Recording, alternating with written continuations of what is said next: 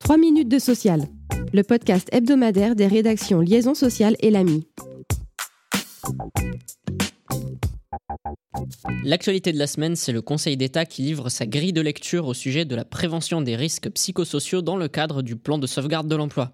Dans deux décisions du 21 mars, les juges réaffirment d'abord la compétence de l'administration pour s'assurer que la phase d'élaboration du PSE comprend bien l'information-consultation du comité social et économique et que le plan s'intéresse à la santé et à la sécurité des salariés qui demeurent dans l'entreprise. Sur le premier volet, la DRETS vérifiera que les élus du personnel sont informés sur l'identification et l'évaluation des risques professionnels et que les actions projetées pour y faire face leur sont présentées.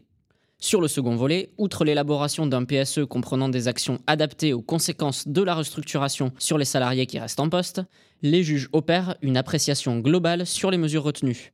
Signalant enfin que si les deux affaires concernent des PSE établis unilatéralement, le rapporteur public se prononce pour une application du même contrôle à des PSE adoptés par accord collectif.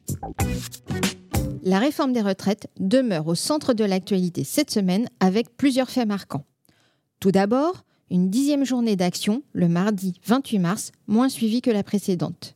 Le rejet ensuite, par le gouvernement, de la demande de médiation formulée par le leader de la CFDT, Laurent Berger. À la place, les syndicats sont invités par Elisabeth Borne à Matignon en début de semaine prochaine. Faut-il y voir le début d'une sortie de crise? Difficile à pronostiquer pour le moment. En toute hypothèse, l'intersyndicale a choisi de maintenir la pression en appelant à une nouvelle journée de mobilisation le jeudi 6 avril. Ajoutons que le Conseil constitutionnel a annoncé qu'il rendra ses décisions sur la réforme le vendredi 14 avril en fin de journée. Les sages rendront deux décisions, l'une sur la constitutionnalité du projet de loi adopté au Parlement après un recours au 49.3 et l'autre sur la recevabilité de la demande de référendum d'initiative partagée lancé par la gauche pour contester la réforme.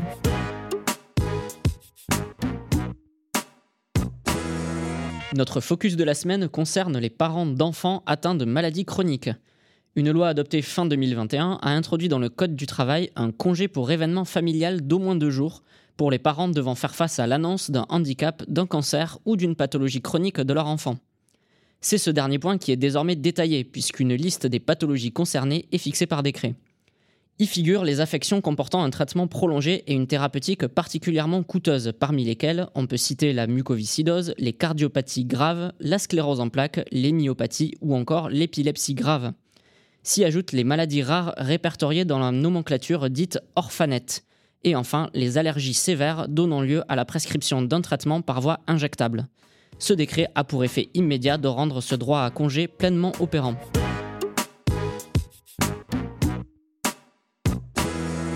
1,9%. Tel est le pourcentage de la revalorisation exceptionnelle des allocations d'assurance chômage qui doit intervenir au 1er avril prochain, et c'est notre chiffre de la semaine. Cette hausse a été actée par le conseil d'administration de l'UNEDIC et nécessite qu'un texte réglementaire autorise cette revalorisation à titre dérogatoire. Un projet de décret a été transmis à cet effet le 10 mars par le gouvernement aux partenaires sociaux. Cette revalorisation interviendra en plus de celle prévue dans le droit en vigueur le 1er juillet. Merci de nous avoir suivis. Pour en savoir plus, vous pouvez consulter le site liaisonsocial.fr.